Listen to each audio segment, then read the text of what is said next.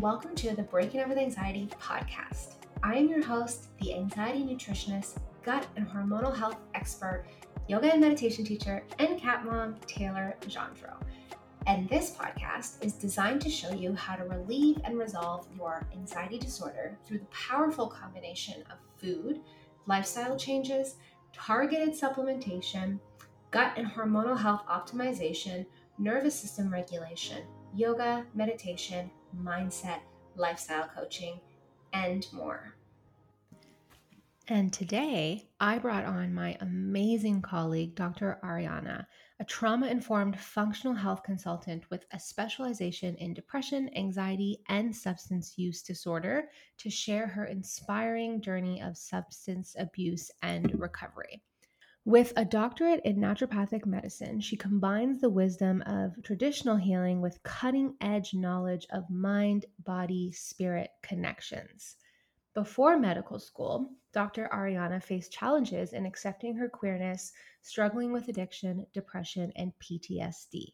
Her path of recovery through microdosing and alternative healing led her to find the root cause and have a passion to guide others on this journey.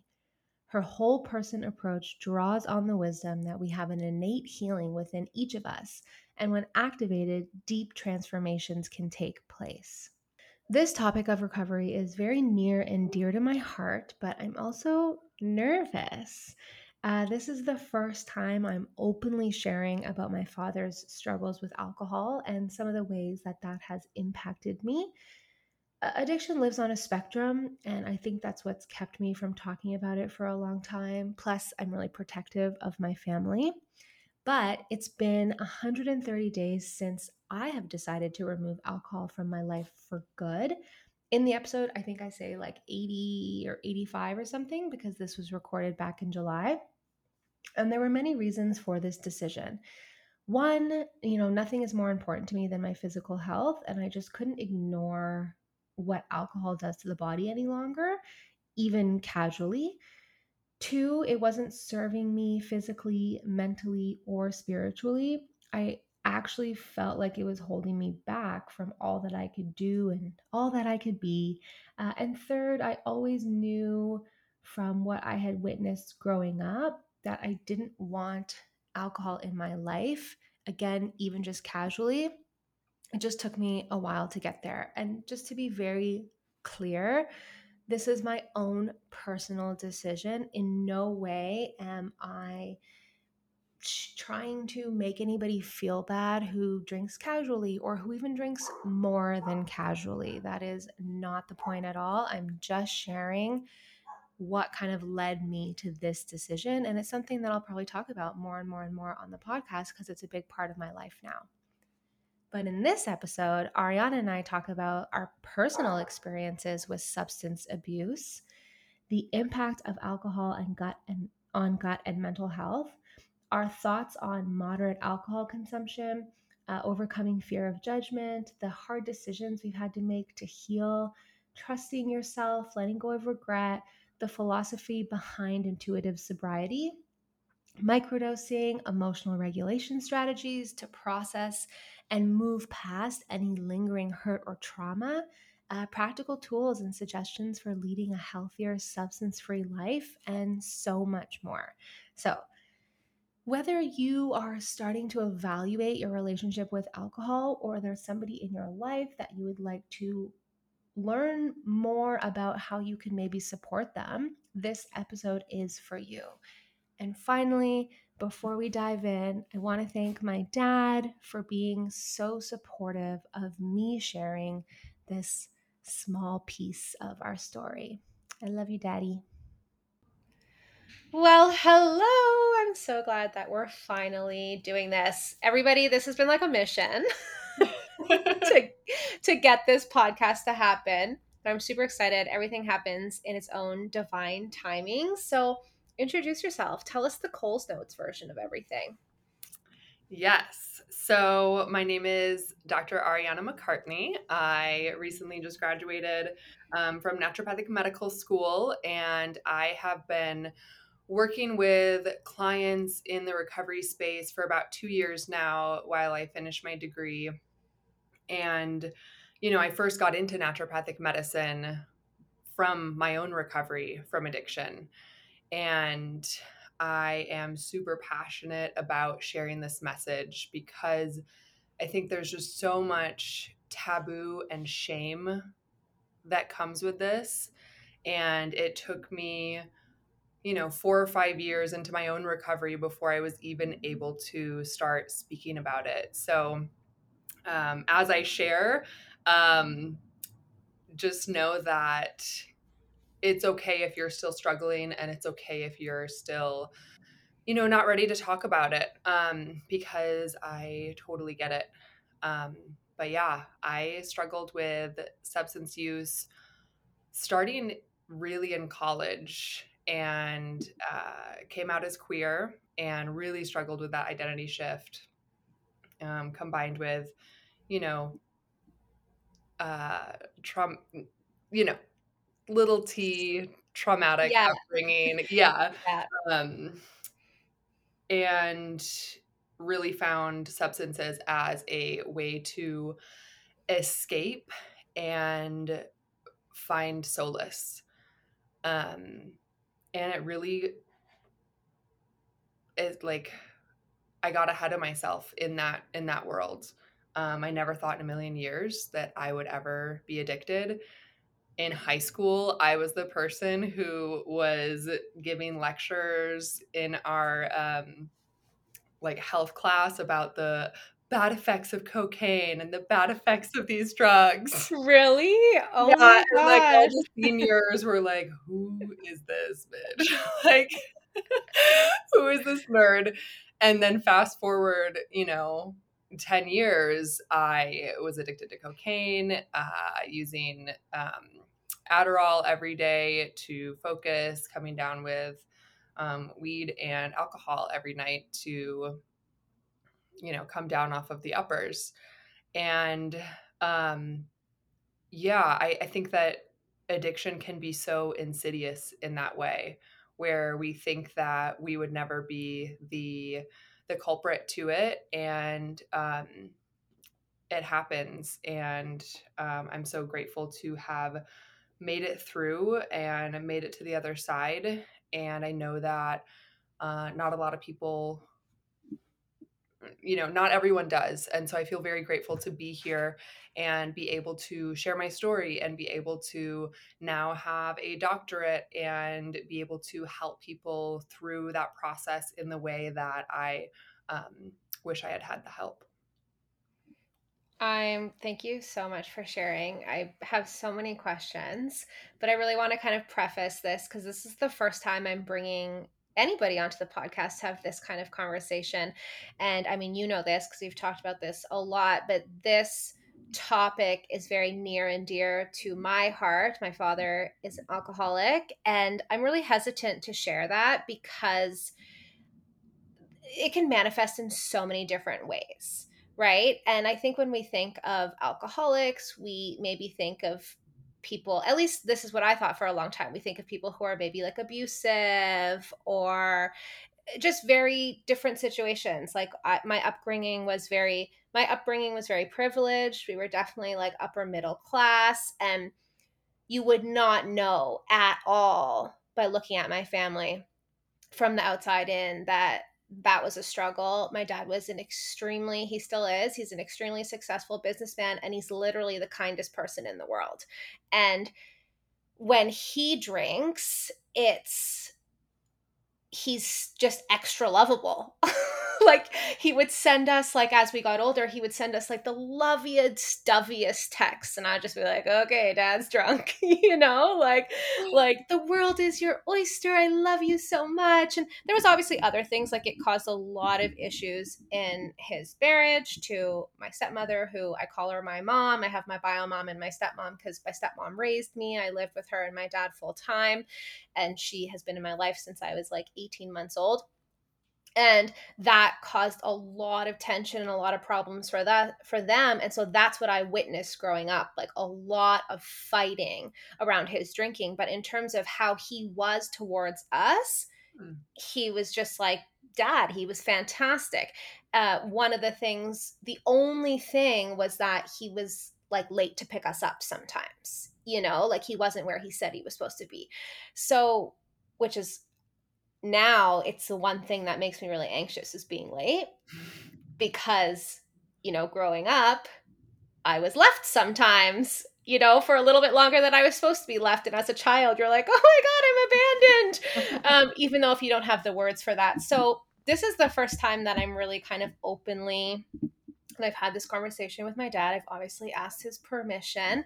Um, and this is the first time I'm really openly kind of sharing about this, but it has had a very profound impact on my life and the life of my sisters. And we have all adapted to it differently, which is very interesting to see as well. And so, you know, growing up, being exposed to that, never in a million years did I ever think that I would also have issues with substance abuse because I grew up. And so I was like, that'll never be me. Like, I will never do this. And then, sure enough, you know, kind of similar situation yeah. where I found myself on the highest daily dose of Prozac and feeling nothing and just a total zombie and self medicating with alcohol and drugs to the point where one of my best friends went to rehab and she's also going to come on the podcast. And that was my like come to Jesus moment where I was like, okay, if she's going to rehab, like am I next? Like, I got to figure my shit out because we were like in it together all the time.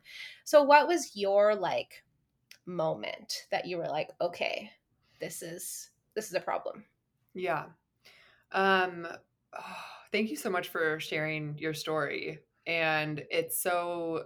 I just want to say, like, um, yeah, with families, you really never know what's going on, and I'm so happy to hear that your dad you know was loving towards you but i'm sure seeing that um, fighting and that disruption like you know when we struggle with substance substance abuse it doesn't happen in a vacuum and mm-hmm.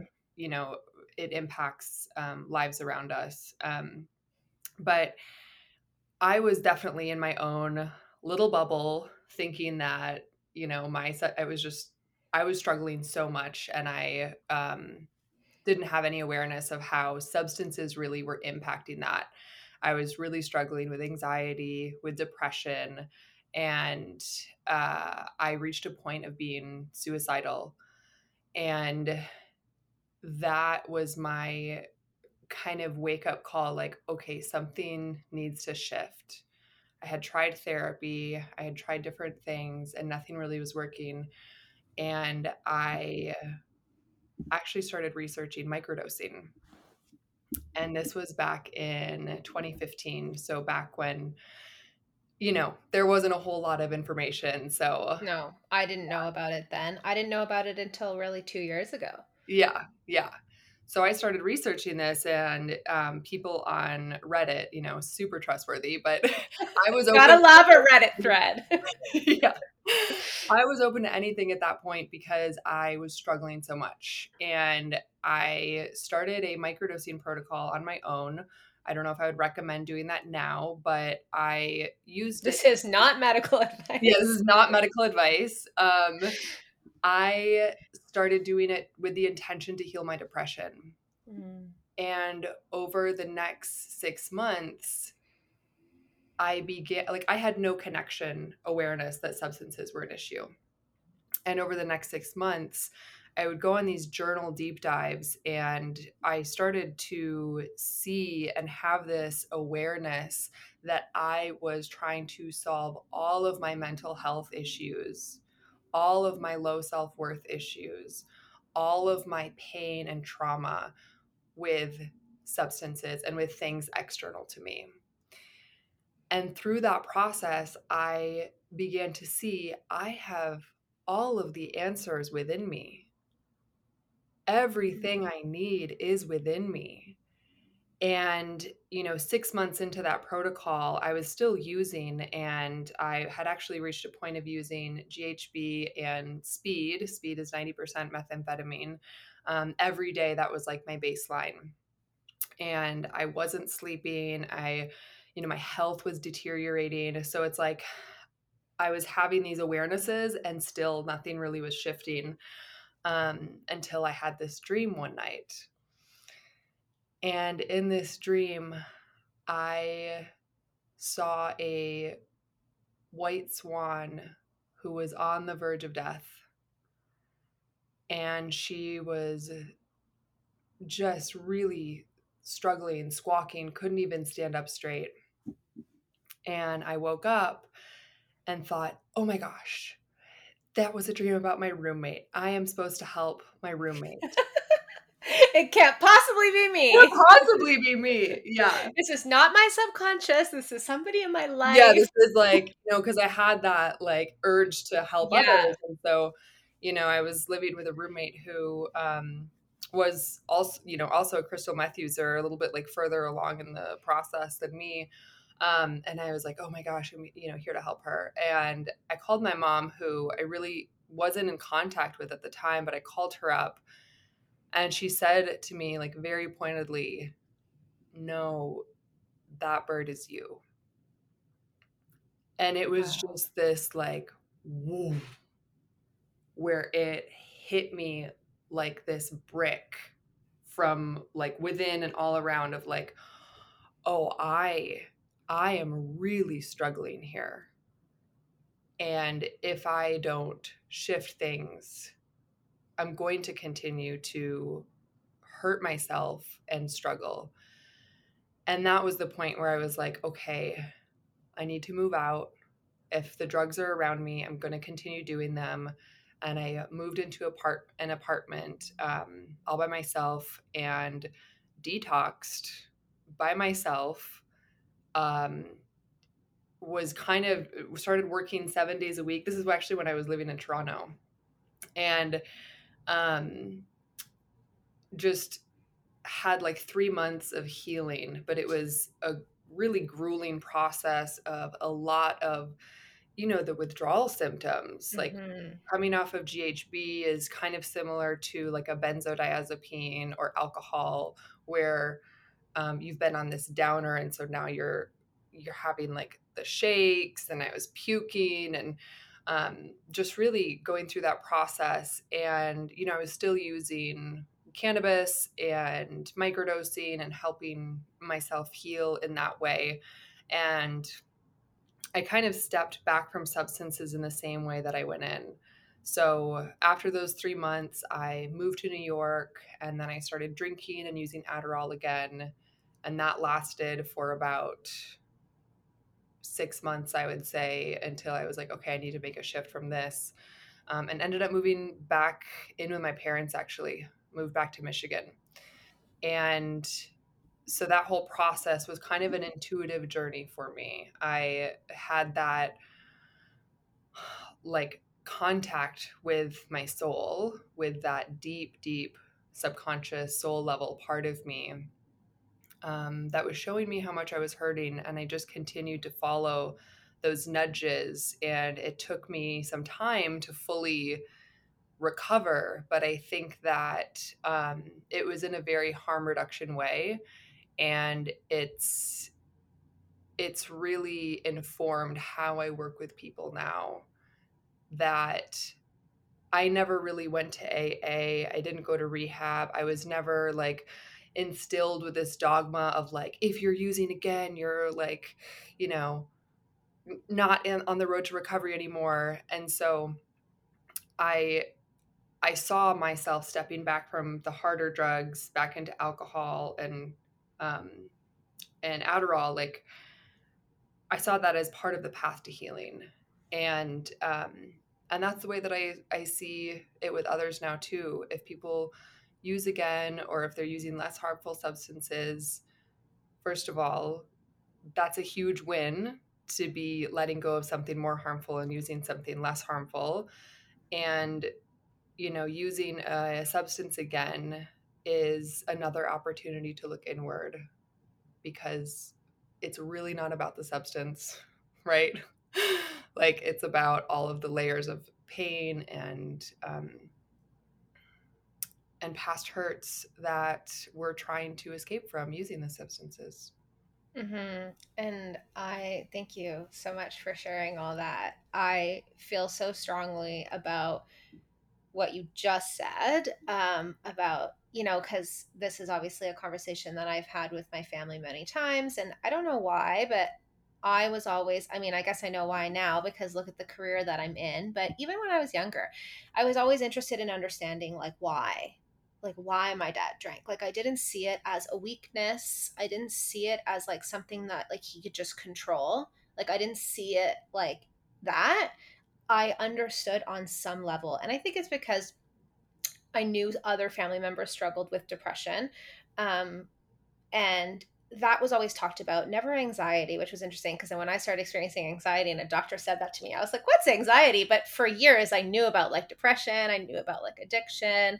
Um, I did have um, some family members as well that um, had attempted suicide a few times um, that I had, you know, these are conversations that my family's always been like open about talking about these things, which is great.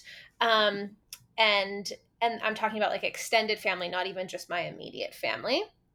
And so I was always just like curious about like why. And so I always took it upon myself to understand that and to research that and then to like explain that to like my sisters or my stepmom mm-hmm. and to really try to get them to see that like this isn't like a weakness or a failure like there's a reason that somebody is turning to the drink or the drug or whatever the vice is food right? Like mm-hmm. what exercise? Some people are over exercising and that's their drug right? Like there's a reason we're turning to our vice and that is really misunderstood in our society and it's something that I've always been passionate about like having more conversations around and shedding more light not just for people who are listening who are maybe concerned about their substance use, but also if they have people in their life to maybe like have a better understanding of kind of what they're going through and the support that they need. Part one. Part two is I think it's really important to talk about the fact that AA is not your only option. And if it doesn't work for you, then that's okay.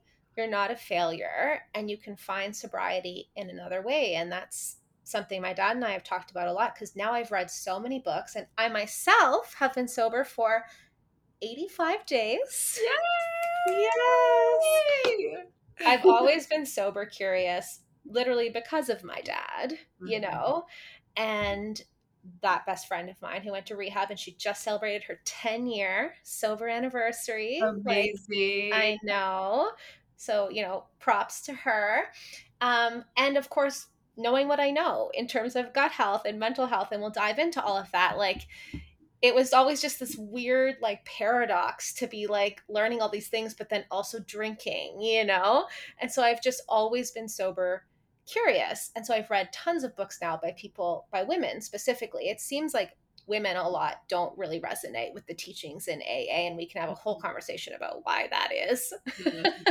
but even my dad has said that, like, AA doesn't resonate with him. It doesn't work for him. You know, he's been in and out of rehab a few times and it hasn't resonated. And I've never seen that as a failure, like mm-hmm. ever. And it's the same thing with anxiety and depression. Like medication's not your only option. If medication's not resonating with you, um, or simply just not working on like a biochemical, physical level, um, maybe cognitive behavior therapy. Like you mentioned that you were in therapy and it wasn't really working. I was in therapy for years as well, doing CBT, which is like the gold standard. Mm-hmm. And I have nothing against it, but it didn't work for me. But mm-hmm. at that time, my mindset was like, well, if this doesn't work, I'm fucked. Like if this doesn't work, nothing's going to work. And so mm-hmm. I'm just mm-hmm. really really glad that we're we're having this conversation today and I really want to have future conversations like this where like there are a million ways for you to get from point A to point B. Yeah. And it's really yeah. important to kind of find that way for you. So let's dive in a little bit to what's going on in the body yes. when we consume alcohol. Like, how is this impacting our gut health and our mental health? Hey, hey, hey! I am quickly interrupting this episode because if you are like me and you are a visual learner, I wanted to let you know about my free one hour webinar class called The Three Secrets to Natural Anxiety Banishment that walks you through, well, the three secrets to natural anxiety banishment, specifically how to optimize your digestive function, how to fix your gut, how to eat in a way that boosts natural neurotransmitter production and reduce inflammation, and how to bring your hormones back into balance. I love podcasts for listening to when I'm on walks or driving or cooking or cleaning. They inspire me and give me so many aha moments. But I am a visual learner. So I benefit the most when I can see the information presented in a clear and organized manner, like a slideshow. I don't really remember or retain information that well when it's just presented verbally, which is exactly what I have done for you in my three secrets to natural anxiety banishment training. And within that training, I share the top things that you need to be doing to optimize digestive function, boost neurotransmitter production, bring your hormones back into balance, all in a beautiful slideshow. So if you haven't watched that, hit the link in the show notes to get your copy of the three secrets to natural anxiety banishment free training emailed right to you. Okay, back to the episode.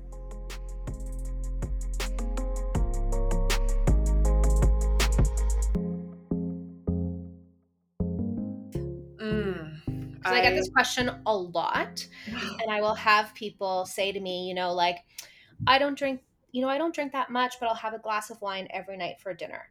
And mm-hmm. I'm just like, you know, you do you, but like, in my opinion, that's a lot.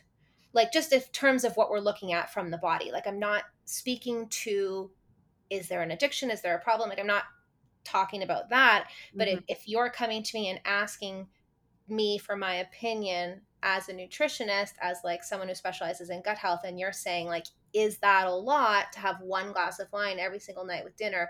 My response is going to be yes. In terms of what it's doing to the body. So could you walk us through a little bit i mean what's your opinion first of all? We're allowed to have different opinions. Yeah i mean i i completely agree with you. I think that um, alcohol by nature is a um, poisonous substance Mm-hmm. That's why we feel inebriated is because it's like poisoning us in like a very subtle way. And um, a recent study actually came out. So previously we thought like okay 12 to 24 drinks per week is going to cause neurodegeneration meaning breakdown of our brain and it's going to hinder that ability to regulate our emotions, to think and plan. And that is a lot of what we need to function in the world. Um, but a recent study came out and said that even low to moderate, so one to two drinks per day, there is evidence of thinning of the neocortex and other areas of the brain.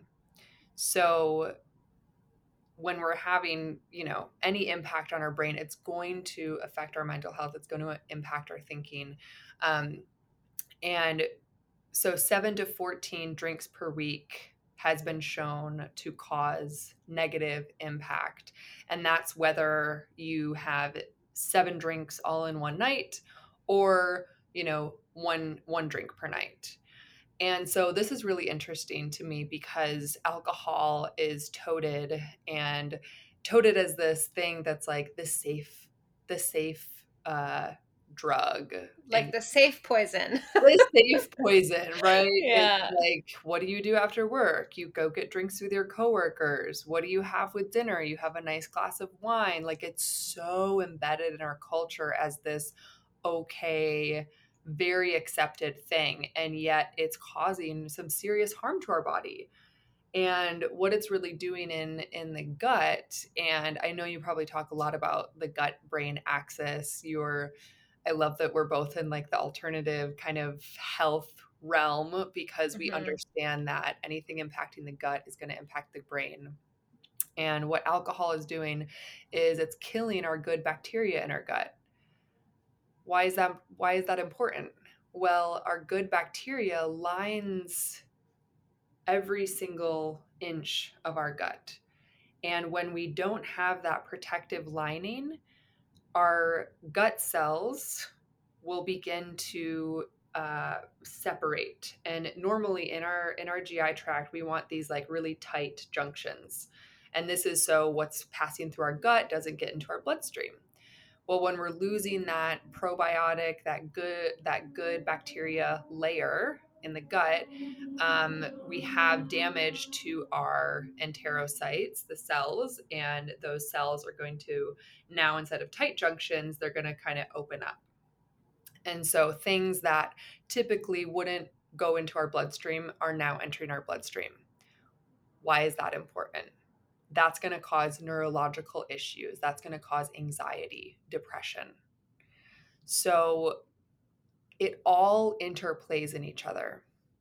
Something else interesting is that alcohol is broken down into acetaldehyde and acetate.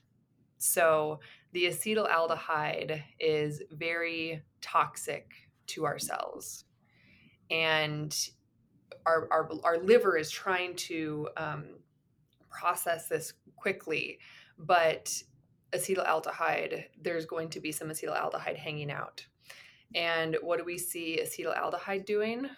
Um, acetaldehyde is going to actually alter the structure of protein. So it's going to like chung, hang on to the protein and kind of disrupt the structure.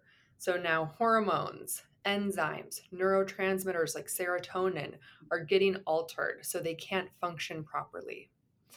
And there is a link with acetaldehyde altered proteins and autoimmune reaction. Because when we have these like weird looking proteins in our body, our body's going to say, I don't know what that is. I'm going to kill it but it's actually our own cells and so that can that's actually a mechanism of some autoimmune diseases. So um the effects are profound and um interestingly when we first drink alcohol the acetaldehyde is going to disrupt that neural connections and initially you're going to have some heightened activity. You're going to have some good mood and that doesn't last that long because it wears off and then serotonin and activity in the brain is going to decrease. So you have another drink, try to regain that first sense of like that first buzz. Chasing that high. That first like, right, chasing yeah. that high. It's like MDMA is never the same as the first time you ever do it. The first time you do it, you're just like, oh my gosh. And then you're chasing it and chasing it and chasing it for years. And yeah. you never hit that high again. Yeah. Yeah. And so you're drinking more, and then all of a sudden, you know, alcohol is a depressant, so it's going to shut everything down. And you never regain that initial like buzz. Yeah. And then the next day, um, alcohol, you can have like this rebound cortisol effect where alcohol actually increases cortisol. What is cortisol? Cortisol is our stress hormone, and it's also really high in anxiety or can mm-hmm. promote feelings of anxiety. And that's why, um, you know, the term like hangxiety is around mm-hmm. because people feel more anxious the day after they drink.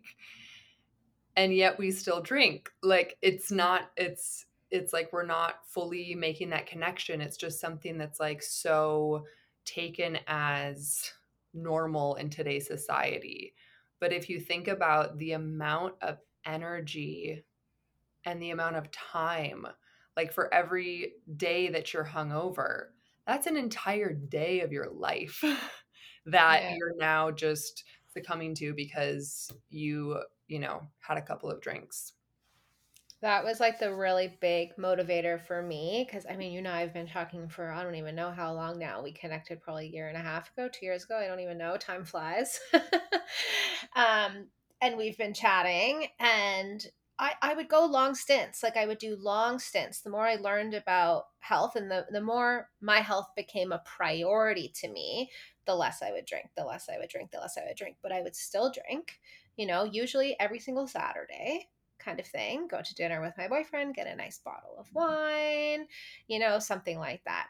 Um, I also, when you talk about oh anxiety it's so normalized like it's just like ha ha ha i have anxiety we all just kind of like laugh about it and talk about it together so when i stopped doing drugs which was in around like I I stopped to the level I was excessively doing that. I physically removed myself as well. I was in Toronto. I moved back home to Ottawa to be, to move back in with my parents to remove myself from the situation. This was late 2014. And then when I would go back to Toronto to visit my friends, I'd be like, oh, yeah, okay. Like they'd have cocaine. And I'd be like, oh, sure. It's just every once in a while. And then, you know, after like two years of that, I was like, okay, no. like this is a no for me, you know, no judgment. And I don't look back on that time and think like anything bad about it. Like, I really don't. I don't have any of those feelings about it. I'm just like, it is what it was. And listen, I had some great times and I like made some amazing friends. And some of those people are still like legit in my life. Like, a lot of them were party friends and they obviously died when I stopped partying. But some yeah. of those people are still my, my closest friends. Yeah. Right. So I don't look back on that time with like, any like oh my gosh how, why did i do that why did i waste my time like i do look back and i think like there was some pretty messed up situations that like literally like could have been dangerous so i kind of look back on that and i think like i'm really lucky mm-hmm. but i don't mm-hmm. look back and like berate myself you know so i want to make that like very clear and then some people do and that's completely fine either way right um, yeah. but when i stopped doing drugs because obviously if you're drinking and doing drugs at the same time like for me it was cocaine mdma and then cocaine were kind of like my big ones um, the amount that i could drink declined when i removed the cocaine right mm-hmm. and so f- after that i would throw up a lot a lot like to the point that it's like straight up embarrassing and it actually became like a joke kind of with my friends that i would just like always puke when I was drinking, even if I wasn't drinking that much in my mind, but like it was still that much. And so that would happen, that went on for years, for years. And it's like your body is literally rejecting this and you think it's funny. Like, I think it's funny. My friends think it's funny. We're laughing about it, you know? Yeah. And at what point does it stop being funny? So yeah. that would kind of happen. And I would just be like, okay, this is like literally like I, I have this online persona where I'm like this healthy anti-anxiety nutritionist mm-hmm. and then meanwhile I'm like puking like on the weekend, you know, and it it wasn't every single weekend, but it was still like often enough. Yeah. And so that kept happening and that's when I was kind of like okay, I need to like step away from this, but it's really hard because it's so ingrained in our society. And I would always be like, what the hell do I do? You know, like, and then the other kind of big motivating factor for me was you were talking about, uh, you know, energy and mood and things like that. Like, at one point, I just decided that the most important thing to me was how I felt. Like the most important thing was my energy. The most important thing was how I felt in my body. And only I had control over that. Like we're all going to have good days and bad days. We're all going to get into little funks every now and then. But like I have, I mean, we have so much more control than we think we have about how we physically feel in our body. And I kind of just decided like three months ago now, I guess, that I was just like, there is literally nothing that's more important to me than my energy because my energy affects everything. It affects my productivity, my mm-hmm. creativity, how I show up as a partner, as a daughter, as a friend, how I show up in the three jobs that I work, mm-hmm. how I run my business, how I show up for my clients. Like it affects everything.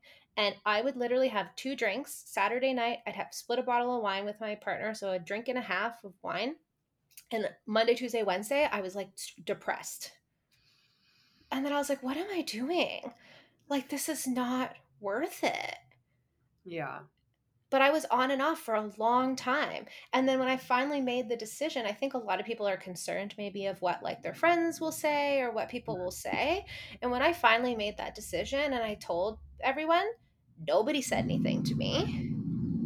And those who are closest to me were literally like, "Oh my gosh, that's amazing! Like you've been sober curious for so long. Like I think that's so great." yeah. You know, and I just my best friend just got married and I went to the bachelorette, didn't have a drink, wedding, didn't have a drink, and I felt amazing. Yeah. And like I don't need alcohol to tear up the dance floor. Like I did a speech. Of course I was a little nervous, but I I, I have a you know, big personality. And what I was really excited for, and I was telling Steve this, is I was like, I'm excited for people to see that like drunk Taylor is actually just regular Taylor. Mm. Like I have like a really big personality, and I think for so long it would just be like, oh well, she's just like that when she's drunk, and it's like, no, I'm actually just always like that. fully, fully. Yeah. yeah. Yeah. I think it's um it's really you know for me too it's been really beautiful to see you know my friend had a wedding last year and she had mocktails on her menu. I if i get married i will 1000% have mocktails. Yes and it's like because she you know knew that i was coming but also i think wanted to make that space available for others. I love and that so I think like if you are maybe the first one of your friend group who is sober curious know that there's probably others that are sober curious as well. And when you make that decision for yourself, like it opens that pathway as an okay thing for others to do as well. And, mm-hmm. you know, you also learn who your real friends are, right? Yeah. Because, yeah, some people will say, like, you don't just want to drink. And um, you know, you can stay strong in that and then realize, like, okay, I want people in my life that are supportive of this. And more often than not, people will be supportive and people will understand and respect your decision. Mm-hmm. What are like what are some of the feelings that came up for you when you were Oh, I also had another question. You were talking a lot about how you were like using microdosing and stuff. Mm-hmm. Were you doing other spiritual practices as well during those three months that you were kind of detoxing? Like, were you getting heavy into breath work and meditation? Like, what were some other mm. practices that you were doing that really helped you? Because mm. I think for a lot of people, that detox is quite scary. And a lot of the time, it, it should be supervised depending on you know the severity um, uh, or how much you drink and stuff like that. And I remember I was having this conversation with somebody over COVID, and they were like, "Oh, can't believe the LCBOs are open. You know, that's like our liquor store." Yeah, yeah. And I was like, "Yeah, because it's straight up dangerous. Like for some people to just stop." And I think that's another thing that people don't really understand either is that dependency that um, happens in the body. Like sometimes you really do need that professional help. Oh, 100%. Yeah, there's risk for seizure, risk for death.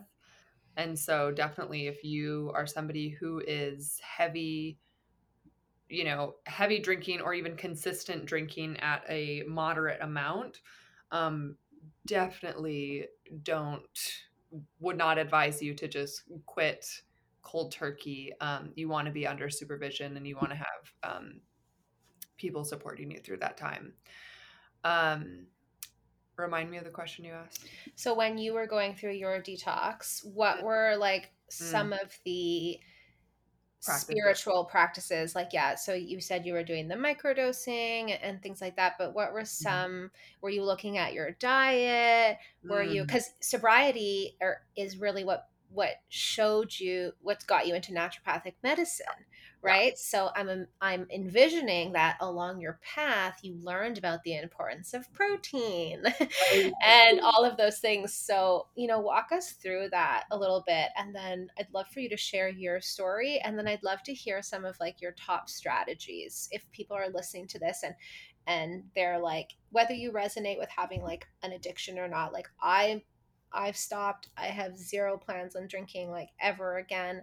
I don't think I was addicted. You know, like I definitely had addictive personality because I was addicted to my benzos. Um, and I definitely think I was addicted to the cocaine. Um, but the um, the alcohol, I was slowly kind of weaning off that anyway, naturally. And so when I decided to stop, I wasn't like, oh my God, I have a problem. I was like, this just does not serve me. Like, this just like doesn't serve anything I want to do in my life. Right. So I think mm. whether you res- whether, whether you're listening to this and you're like, oh, I've been maybe I think I have a problem, or maybe you're just like, I'm just straight up sober curious and mm. um or I just really want to have like the best gut health ever, you know? Like I'd love to hear like kind of your top strategies on on where people can start. Yeah. So, um I think that that's a really good thing. Like, you don't have to be an addict to look at this. You can simply just want more energy. You can simply just want a better mood. Like, you don't have to have this problem or be, you know, hit rock bottom for you to want to change something. And it's okay to question your alcohol use and it's okay to let go of it. And some of my favorite things to let go of it are doing that healing work alongside so you reach this place of oh i can let go of this because i it, like it feels easeful to let go of right? Mm-hmm. I and, don't need it as much like it's less of a crutch. Right right. And so some of those things are like emotional regulation. I am obsessed with tapping emotional freedom technique tapping. And so it's good. tapping on different acupressure points as you feel difficult emotions. And it's actually triggering a message to your amygdala the fear center in your brain that it's okay to feel those things. Mm. and so that really helps you get to a place of like okay i can be in the discomfort. That would that's one of the big ones is emotional regulation. Um, second one is diet right I was healing my gut while I was getting sober.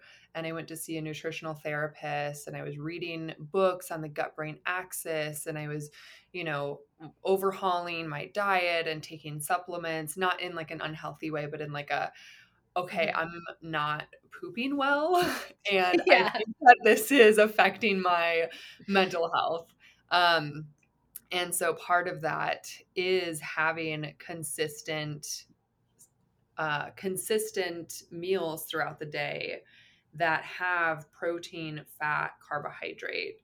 Um, when we are low in uh, blood, when our blood sugar is low, that's mm. typically when we have a craving for anything like sugar, anything. alcohol. Exactly. Like you, you don't respond i think this is fascinating. When faced with because stress is not going anywhere we're all going to be exposed to stressful situations in our life. Mm-hmm. how you actually respond to that situation is like direct like you will respond better if your blood sugar is balanced which i just find like is crazy and super cool. 100% yeah. So you know i've had clients who are like oh my gosh, I started having protein, more protein with my breakfast and my lunch. And now I'm not having that mm-hmm. 4 p.m., 5 p.m. craving for wine. What is this? And it's like magic. It's magic. it's because when our when our body is missing something, mm-hmm. that sugar, nourishment, you know, it's gonna seek something external to fill that void and when our brain is programmed to you know alcohol or reaching for a substance to fill that void it's it's going to go to that. And so definitely stabilizing with nutrition is super super important. And another piece is really working on our mindfulness and that subconscious programming because like i said when we have that pattern ingrained to reach for the substance um, it's very difficult to change that. And so we want to focus on reaching a place of calm and um, deepening our awareness into our patterns um, and doing things like hypnosis, meditation, breath work. I love all of these modalities, even microdosing. This is I was not just going to say. This, this is, is, not medical yeah. advice, yeah. And this is where microdosing can come in to help with the neural pathways and creating new neural pathways. 100%. So I like to think of microdosing as, you know, we have this well trodden path in our brain that's like, I'm tired, alcohol, or mm-hmm. I'm emotionally dysregulated, weed, I'm whatever, you know, the substance. And what microdosing does um, is it kind of mows the lawn. So it's easier to build these new paths.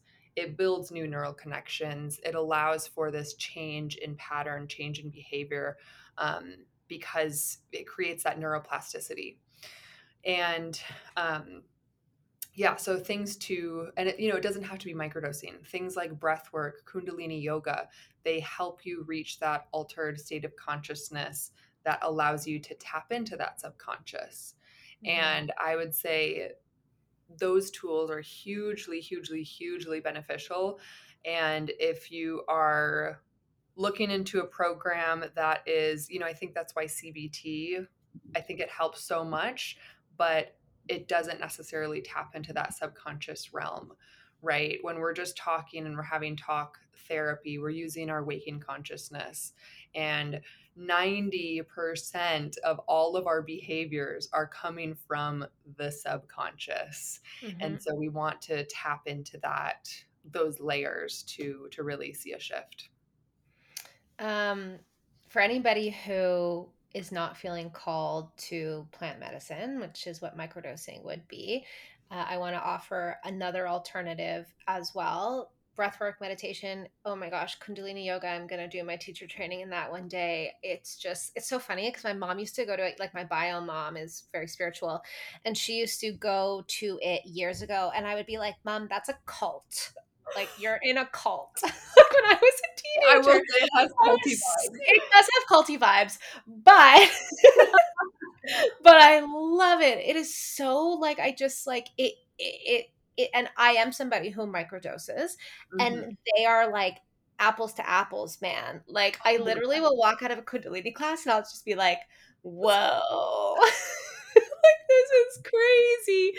Yeah. Um, so there's a book called The Power of Awe, and I do have a podcast episode on it. I cannot remember what episode number. I will find out and I'll put it in my intro, but it's um by Michael Amster and um, Jake Eagle. I'm so bad at remembering names, so I really hope that's what it's called. That's those are the authors. I'm like, I mean, Michael for sure because I had him on the podcast, but uh, you know, like when people play trivia games, they're like, "Who's this singer?" I'm like, "Oh God, I don't know." Like, I'm just so bad with names, but I'm so good with faces. Anyway, the power of awe. It's uh, the method is awe. Like, it's kind of like a gratitude practice, but on steroids. It's like micro microdosing mindfulness every single day with this practice of awe and finding awe in the little day things. And again, I will say, as somebody who microdoses and somebody who did this practice, the book was sent to me and I did the practice for 21 days apples and apples. I was literally mm-hmm. like, wow. And I just thought that was really great. And I wanted to share that because not especially like the women in my community have anxiety. And so sometimes there's a lot of anxiety around trying something like microdosing, right? Or like really any supplementation.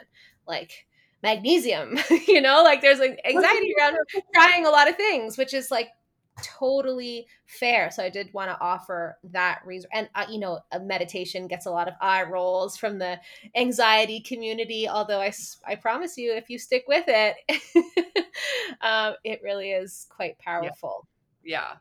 And I love the breath work too, because the breath work and Kundalini incorporates breath work. Mm-hmm. Um, the breath work is something to actively do. Mm-hmm. And then after, so after doing the breathwork practice and just letting yourself sit there, it the breathwork like puts you into that meditative state. Mm-hmm. So you mm-hmm. don't have to like try to sit there and like try to be calm. Like after you do breath work, it, it pops you into that state physiologically. And so for anybody who's like, oh my God, no meditation, um, try incorporating some breath work into that and you might see a difference. Mm-hmm. Have you ever gotten like the dino hands?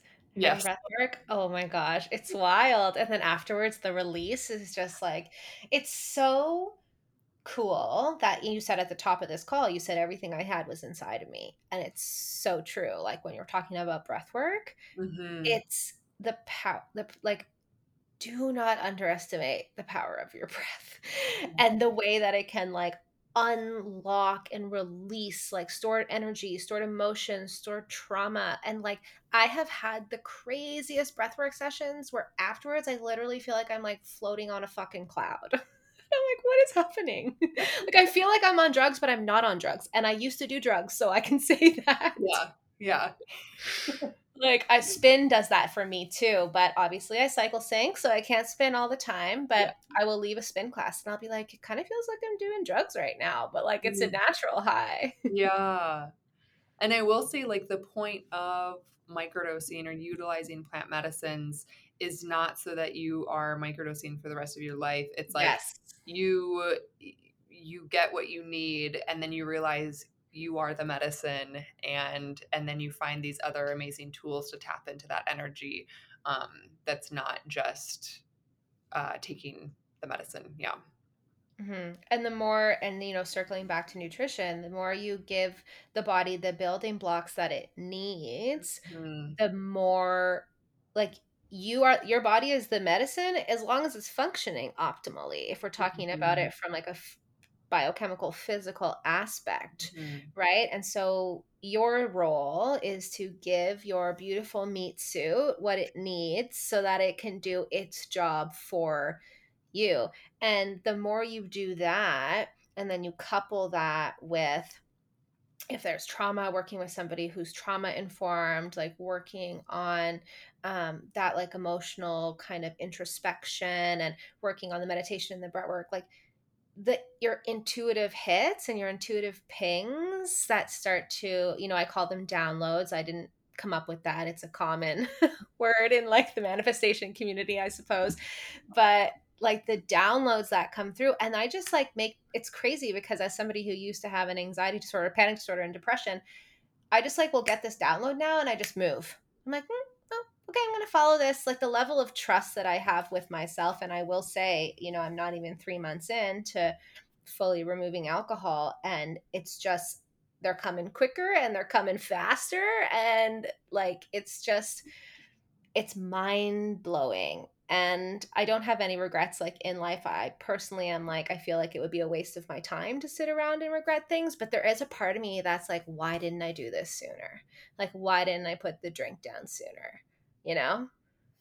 Yes. 100%. but you're giving yourself that space and you're, you know, um I think that everything happens for a reason and mm-hmm. if you are struggling and you're like, man, I really wish that I could be sober. I really wish I could be where Tay is at. I really wish I could be where Arianna is at. Like, know that your process, like, you are exactly where you need mm-hmm. to be. And there is so many nuggets of wisdom in that journey of recovery. Like, I think of recovery as this portal of transformation. Like, if you open to the wisdom that is held in that process, um, there's so much juiciness that comes from it and so it's okay where you are mm-hmm. i love that you said that okay let's wrap this up with and i know i'm putting you on the spot here your top five steps doesn't have to be in the exact order, but I try to remember to ask all my guests this. I don't always remember. But, you know, we listen to these great podcast episodes and then we're like, okay, they talked about so many things. Where the heck do I start? And then like action paralysis is a really big thing, right? So, in no order of importance, mm-hmm. if somebody is looking to live a sober life, to not drink anymore, to not have any substances anymore, what would you say are kind of like some five steps that could yeah. be supportive to them. Yeah. Um, so I'll just give you the five steps that I have in my program, my intuitive sobriety method. Damn. okay. um, Love that. yeah. So I would say the first step is that awareness, is that deepening into how substances are showing up for me, how substances are helping me, and how um, how I'm using them. So awareness really is the first step. And next is that body, you know, physical health, the um, blood sugar regulation. Are you active? Are you getting sleep? Are you hydrated? And when those things aren't there, it's really hard to let go of a substance because you're going to be grasping onto something. Um, the next step I would say is that emotional regulation learning how to sit with the discomfort. So often we are using a substance to avoid pain. So, how can we learn to sit with that pain? And in my methodology, I teach you tools with, of how, how to do that. Um, the fourth, I would say, is looking at past hurts, past traumas. What what what are we really running from? More so than just the you know discomfort on a day to day, but like what has happened that is so painful that we're numbing mm-hmm. and using tools like somatic healing and internal family systems to really learn where these are stemming from and give so much compassion to these past parts and these past hurts. Um, and then the fifth, I would say, is reimagining your relationships, your career, your life. When we are living a life that is out of alignment and i'm not saying that you have to have like everything perfectly aligned but when we're in a job that we hate when we're in an abusive relationship when we don't have community in our life we're going to turn to substances.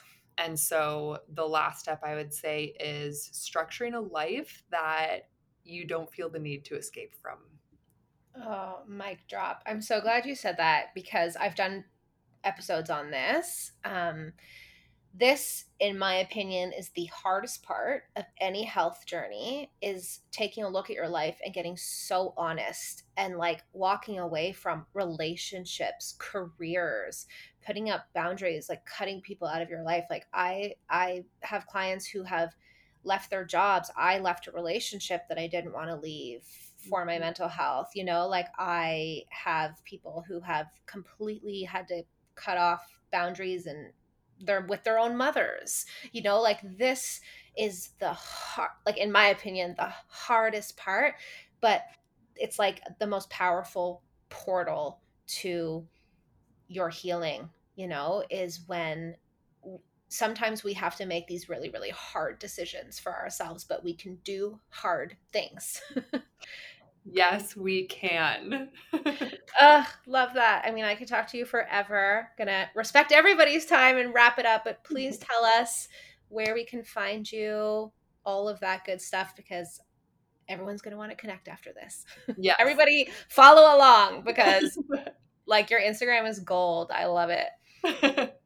yeah, I have a lot of good tips over there, nuggets of wisdom. Um, so my Instagram is at dr.arianna Macartney. That's A R I A N N A M A C A R T N E Y.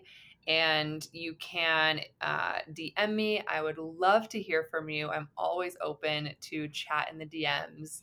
Um, and then as well, you can find me over on mycologipsychology.com. I am a practitioner to support um, integrating um, microdosing experiences. So, um, you know, I'm not promoting or providing the medicine, but I am a practitioner to help in that integration process. And you can find me over there. And okay, so you have your intuitive sobriety method, right? Are you still doing your like support group thing as well? No. No. We yeah, have right right now, right now, um, I work with folks um one on one as well as in my intuitive sobriety method program, which is a group program. And which is a support group. which is a support group. Yeah. So yeah. that's a support group. Um yeah, and possibly in the future. In the past, I had a group called Club Sober Ish, and it was a safe space to um, just come get support, and that may be reopening in the future. So keep your eyes peeled. Well, speaking about alignment, like our offers change all the time, right? Like yeah. depending on what's as coaches, as practitioners, as doctors, it's really important that we're super in alignment with what we offer because then we're going to show up in our most powerful way. I'm rejigging things on my back end. Literally, I messaged my admin today and I was like, this is what we're doing. And she was like, okay. things are always evolving. So let that be permission to you, dear listener, that you can evolve and change your mind and it's okay. Love it. Love it. Well, thank you so much for coming on, and I will talk to you on the Instagrams. awesome. Thank you so much, Tay.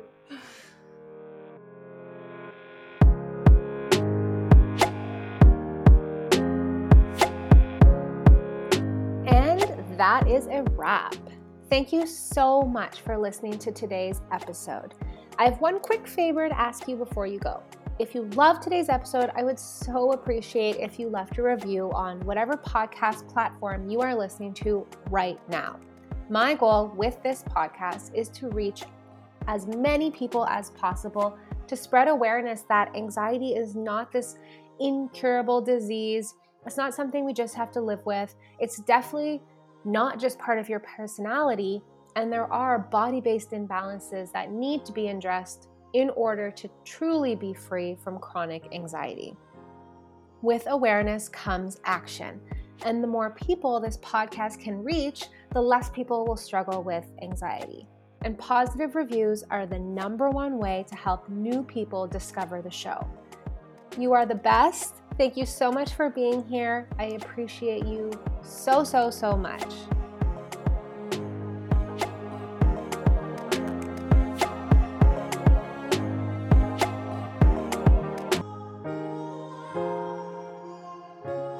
One last thing my legal medical disclaimer.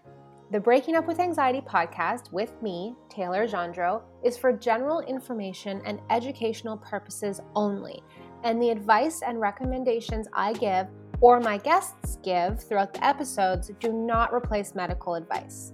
The consumption of this podcast does not qualify as a practitioner client relationship with me, and the use and implementation of the information discussed are at the sole discretion of the listener. Yes, I am a nutritionist, but I am not your nutritionist. So please discuss any changes with your primary healthcare provider. Okay, that's it. Until the next episode, bye for now.